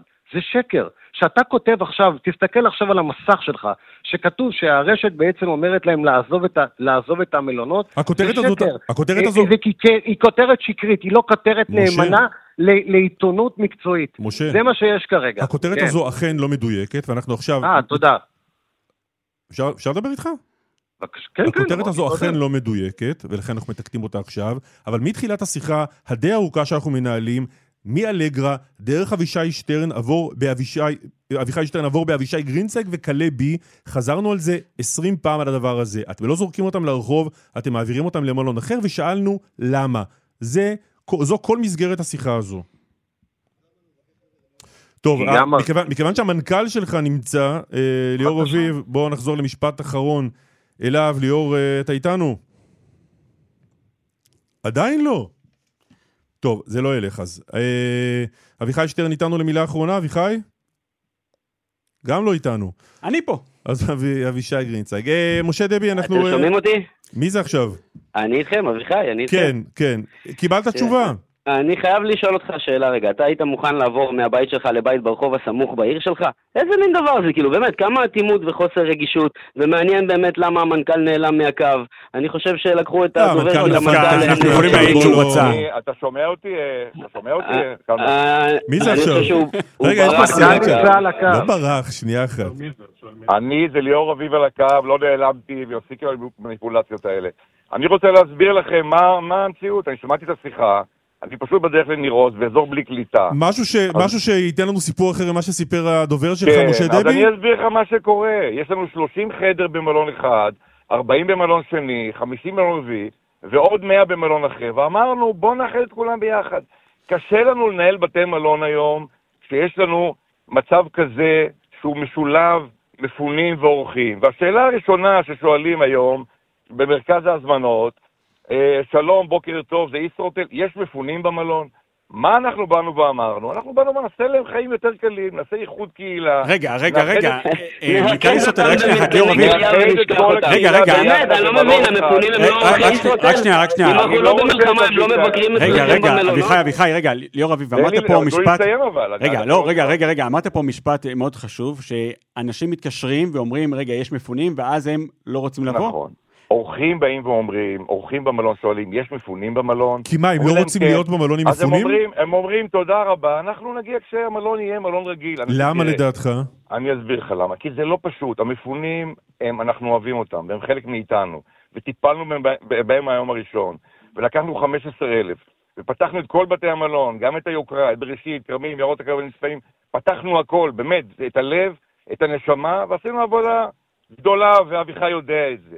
עכשיו, אורחים רוצים לצאת לחופש, עם ישראל רוצה לצאת לחופש. המילואימניקים רוצים לצאת לחופש, ואנחנו מתמרנים, אנחנו במצב של מלחמה מצד אחד, ומנסים לנהל בתי מלון מצד שני.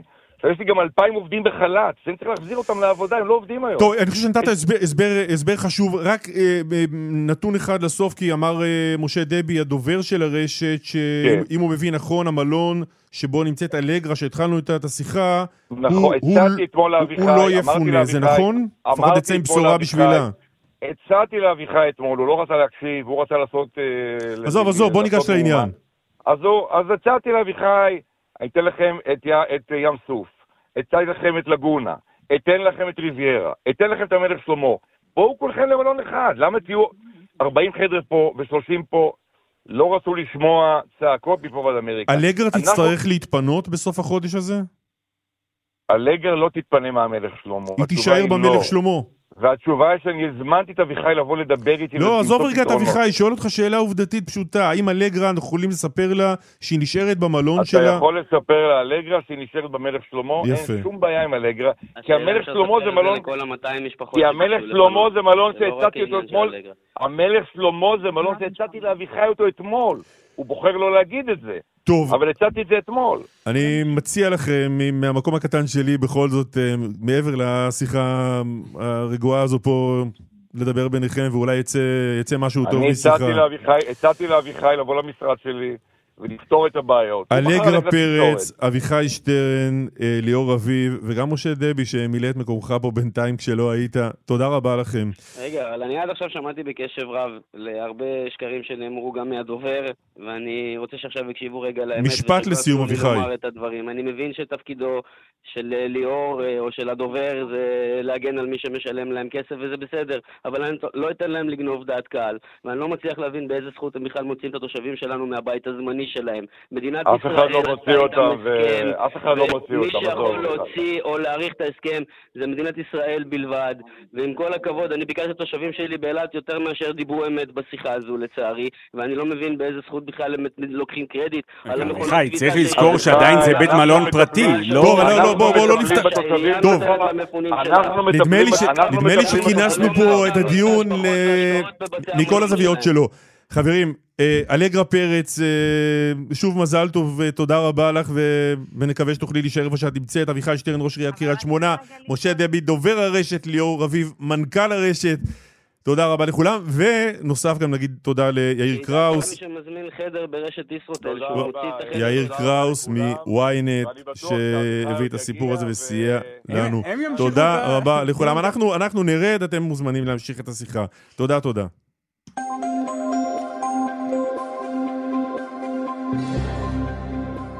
לא בלתי מעניין פה. באיילון צפון עומס תנועה ממחלף חולון עד השלום, דרומה משבעת הכוכבים עד ההלכה, בדרך שצ... דרך שש תמיד עושה לי את זה בגרון, לא יודע למה. לכולנו. דרך שש צפון עומס תנועה ממחלף נשרים עד בן שמן, פרסומות, נשימה עמוקה ונמשיך. כתבנו אה, לענייני משפט אבישי גרינסייג, שלום. שלום שלום, שומעים אותי? אה, שומעים אותך טוב, טוב שאתה כאן איתנו. עופר כסיף, חבר הכנסת עופר כסיף עומד לפני אה, הדחה. תסביר לנו מה זה, זה היום הולך להיות בכנסת. מה זה ההליך הזה? או, אז... זה לא משהו שאנחנו רגילים אליו. לא רגילים, ולדעתי גם לא נראה את זה בסוף ההליך הזה פה. בלי ספוילרים, בוא נתחיל עם הסיפור עצמו. כן, אז לפני מספר שנים הכנסת חוקקה את חוק ההדחה, סעיף 44, כמדומני לחוק יסוד הכנסת, שמאפשר לכנסת להדיח חבר כנסת מכהן בעילות מאוד מאוד ספציפיות. ברוב עצום של 90 חברי כנסת, מלכתחילה הבקשה צריכה להיות של 70 חברי כנסת, מתוכם עשרה מהאופוזיציה, כאשר העילות הן תמיכה במאבק מזוין נגד מדינת ישראל, או הסתה לגזענות, כאשר האירועים הללו צריכים להתרחש בזמן הכנסת הנוכחית. נניח, אם עכשיו אומרים, עופר כסיף לפני חמש שנים אה, או ארבע שנים דיבר על, אה, לא יודע מה, כך שאם פוגעים במתנחלים זה לא טרור וכיוצא בזה, זה לא קביל. רק, רק בזמן, בקדנציה הנוכחית. נכון מאוד. ועכשיו, הבקשה להדיח את חבר הכנסת כסיף היא על רקע זה שהוא תומך בטענות של דרום אפריקה בהאג, על כך שישראל מבצעת ג'נוסייד נגד תושבי עזה, כאשר אנחנו מבינים לבד שיש קושי מאוד גדול, מצד אחד דבריו בעיניי מחליאים, ואני מעריך שגם בעיניך. אבל זה לא הסעיף, אתה אבל, אומר. אבל זה לא הסעיף, זאת אומרת, אדם שאומר דברים מחליאים, אין סעיף שאומר, אם אתה אומר דברים מחליאים, או אנטי-ישראלים, אנטי-ציוניים, צריך להדיח אותך, אלא צריך להיות תמיכה במאבק מזוין נגד מדינת ישראל. כאשר עופר כסיף אומר, אני מגנה את שני הצדדים, את ארגון הטרור חמאס ואת ארגון, ארגון מדינת ישראל, זה מחליא, אבל זה תמיכה במאבק מזוין. תסביר שנייה אחת מה זה אומר הדחה. כלומר, האיש נבחר לכנסת, עכשיו הכנסת תחליט להדיח אותו, הוא הולך הביתה, זהו, הוא מסיים את תפקידו בכנסת? כן, עכשיו... ואז מה, נכנס הבא אחריו בתור? נכון, זה לא שעכשיו אנחנו נמצא את עצמנו ב-119 חברי כנסת, פשוט ייכנס הבא בתור, אבל זה לא סוף פסוק, גם אם הכנסת תצליח ותגיע ל-90 חברים שתומכים בהדחה שלו, יש לו זכות ערעור לבית המשפט העליון, זה לא עתירה לבג"ץ, אלא ממש זכות אה, קנויה בחוק, ולאור העובדה שהיועצת המשפטית לממשלה סבורה שאין אה, עילה, ולאור זה שגם... זה גם היועץ המשפטי של התוכנית, אני מבין, סבור שאין עילה. וגם של הכנסת, לא רק, לא רק אני, אפילו גם היועץ המשפטי של הכנסת. אה, אז... אתה חושב שהסיכוי שזה יעמוד בבית המשפט העליון קטן מאוד, אם בכלל?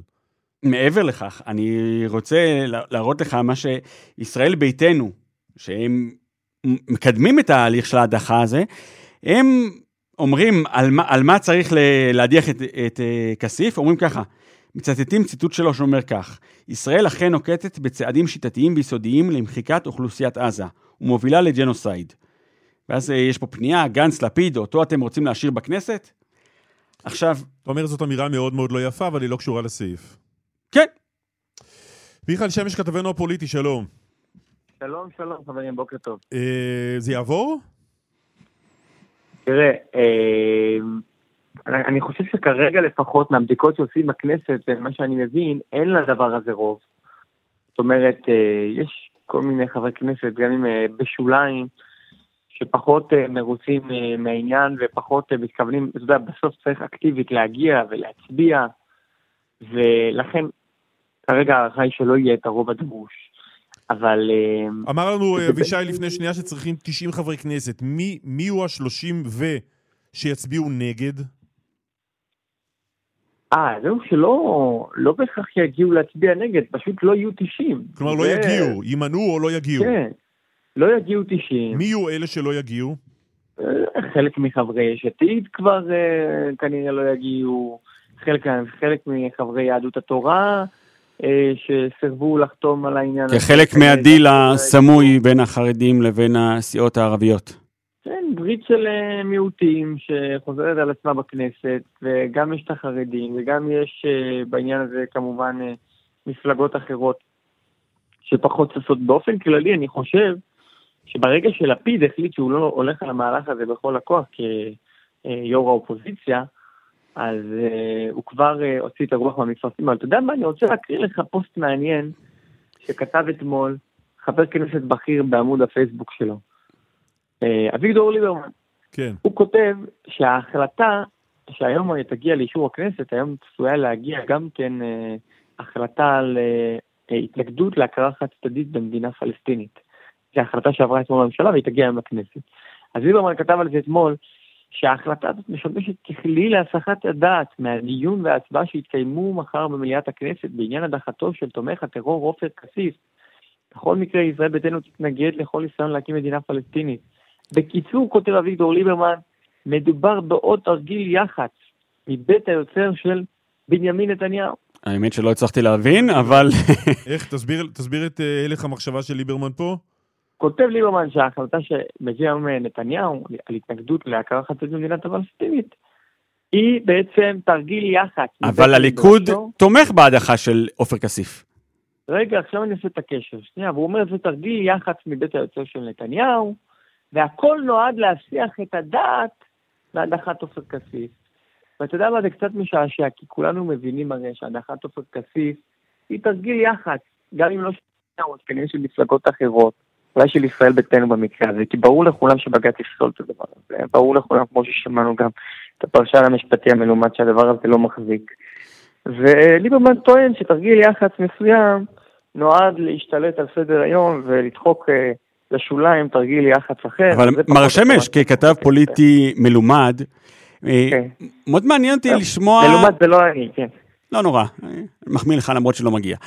אה, איפה נעלם מהשיח הטענה שהיועצת המשפטית לממשלה אמרה שאין עילה, אז אין עילה, היועצת המשפטית לכנסת אמרה שאין עילה, אז אין עילה. למה דנים את זה, אתה יודע, שאלה משפטית, צריך להקשיב למה שהיועץ המשפטי אומר, לא?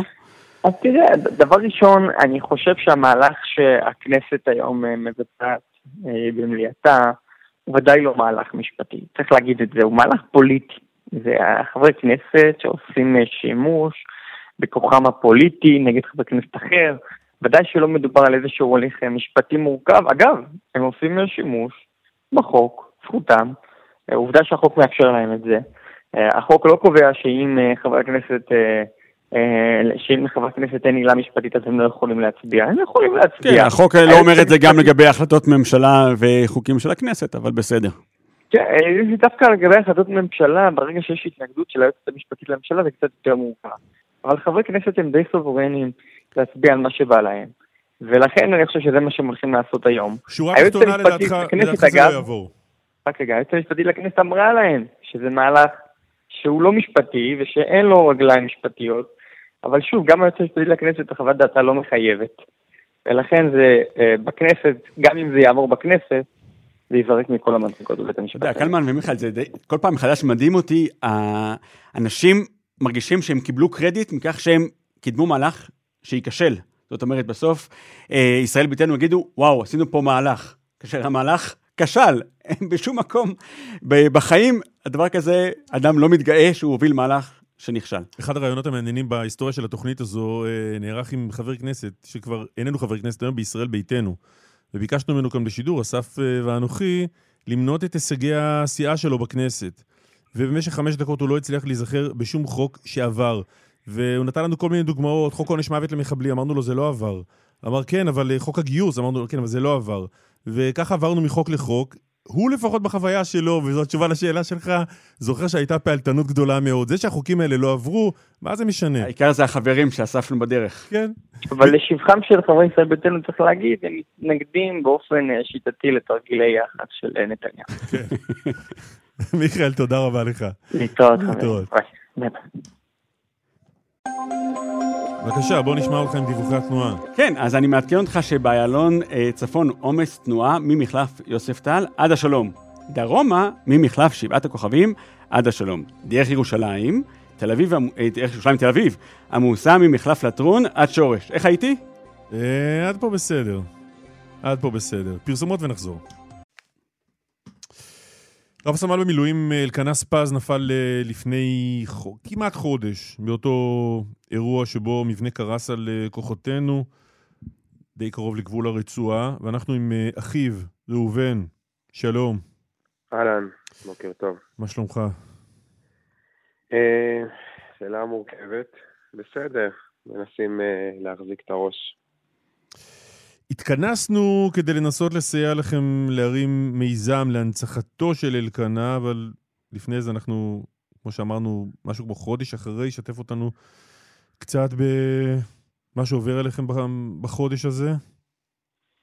אמ, תראה, זה, זה, זה אומנם, אה, כן, כמו שאתה אומר, מאוד טרי, עוד לא עבר חודש. אמ, השלושים שלו בעצם יהיו השבוע. אמ, אנחנו אתה יודע, השכול אה, תמיד אה, סובב סביב כולנו, במיוחד במלחמה הזאת, אה, ובטח במקום שאנחנו גדלנו בו ובאים ממנו, ההורים גרים בקריית ארבע. תמיד יש מחשבות, אבל כשזה מגיע ודופק לך בדלת, ליטרלי, זה, זה, זה אי אפשר לתאר, אי אפשר להתכונן לזה, אפשר להסביר באמת. ספר לנו בכמה מילים עליו. אלקנה בן, הבן הקטן במשפחה. אה, יש לנו, אנחנו ארבעה, היינו ארבעה בנים. אה, כולנו היינו במילואים, אה, לוחמים. אלקנה... כשהוא נהרג, כולכם, כולכם גם הייתם מגויסים? כן, כן, היינו מגויסים מה-7 לאוקטובר, ועד בעצם ליום שבו הודיעו לנו. היינו בבסיסים, וכולנו הגיעו, כל אחד פרטני. בהתחלה הגיעו להורים הנציגים, בעצם הקצינים נפגעים, להודיע להם. אותנו לא כל כך הצליחו לתפוס, אה, והיה קצת לחץ באמת שהדברים יתחילו לזלוג לרשת ויגיעו לנו בדרך אחרת, אז ניסו להשיג אותנו בטלפונים. אה, בסופו של דבר המג"ד, אני, המג"ד שלי בא להודיע לי, אה, אחים שלי תפסו אותם בטלפון. איפה היית? אני הייתי בבסיס, אני שירתתי בטול כרם. אלקנה, האח הצעיר, הקטן יותר. אבל תמיד אה, זה שנתן את התחושה שאין מה לדאוג לו, שהכל בסדר איתו. ההורים שלי בעצם אה, מעטים ידעו שהוא בעזה, הוא לא סיפר להם את זה. הם לא ידעו שהוא נלחם שם, תמיד הרגיע אותם, אמר להם שמשעמם לו, שהוא לא עושה יותר מדי. אז ההורים ידעו שהוא לחם בעזה בעצם כאשר אה, קצין נפגעים עוד... כן, רק אחרי שהודיעו להם. וכמו שאמרנו, אנחנו מדברים הבוקר כדי לנסות uh, לסייע לכם להנציח אותו, ובתחום שהוא אהב מאוד. כן, בעצם, uh, זה בעצם מחבר את, את מי שהוא היה, כי אלקנה מאוד אהב uh, לעשות שמח ואווירה, שיהיה טוב לכולם. כמו שהתחלתי ואמרתי, אף פעם uh, לא נתן לאף אחד את התחושה שצריך לדאוג לו. אה, הוא תמיד זה שדאג לכולם, וכל מקום שהוא הגיע רצה שיהיה אווירה ויהיה שמח. אה, בין אם זה למזוג כוסות לכולם, לעשות שייסרים, להרים לחיים. הוא תמיד היה כזה, ובעצם התחביב שלו והעיסוק העיקרי שלו והחלום שלו היה לעסוק באוכל. אה, הוא ממש פעל, ו... ועד לפני המילואים הוא גם עבד במסעדות כדי ללמוד את המקצוע ולהבין בזה. ותכנן לעסוק בזה בחיים. ותכנן, כן, זאת הייתה השאיפה שלו. הוא ממש mm-hmm. הוא עבד במסעדות שף כדי לנסות באמת להבין uh, את המקצוע, ללמוד אותו יותר טוב, כדי להיות, להתמקצע ולעבוד בזה. החלום האחרון שלו באמת היה, ככה כמה ימים לפני שזה קרה, הוא דיבר עם uh, בן דוד שלי, ולהקים food truck.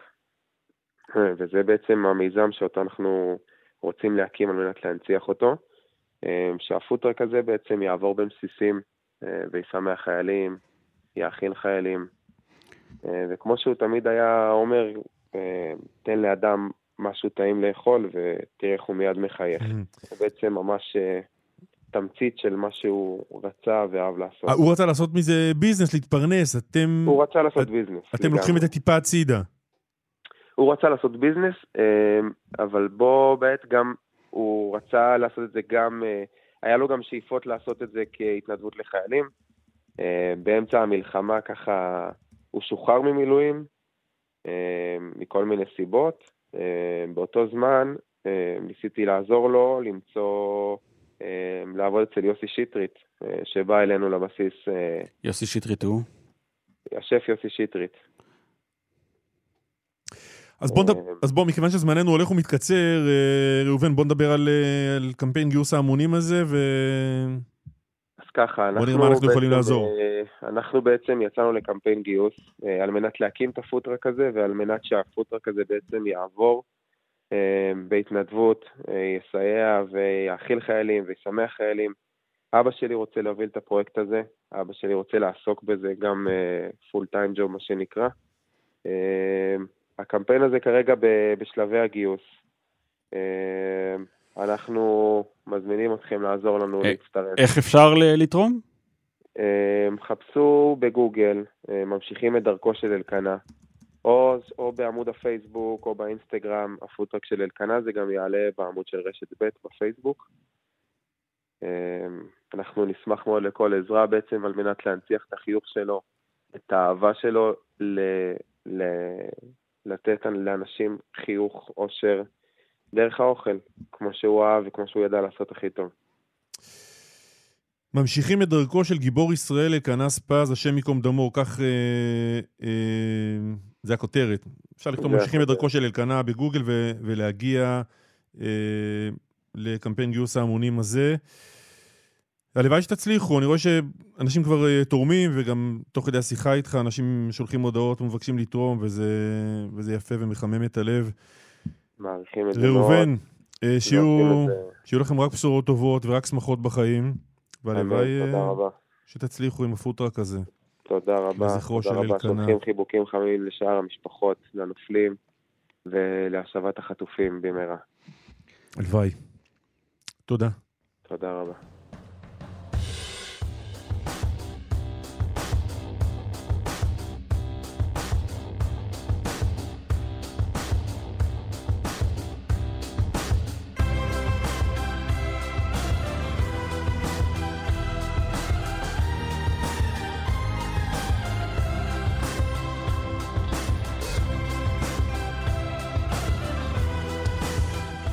מיזמים מאוד, מאוד מעניינים של הנצחה. חלק, יצא לנו לדבר כבר עם כמה כאלה, וחלק מהמקומות אני רואה, רואה וקורא במקומות אחרים. יפה, יפה וחשוב. נדב רוזמן ערך את התוכנית ועל כך אה, ניתן לו את תודתנו וגם לנוגה אורטל ועמית כהן שהפיקו, דני רוקי היה טכנאי השידור, אבישי גרינצייג אה, היה כאן. היה כאן, בהחלט, זו הגדרה נכונה, הייתי כאן. תודה רבה לך. תודה לך. להתראות, יום טוב, בשורות טובות, רק טוב.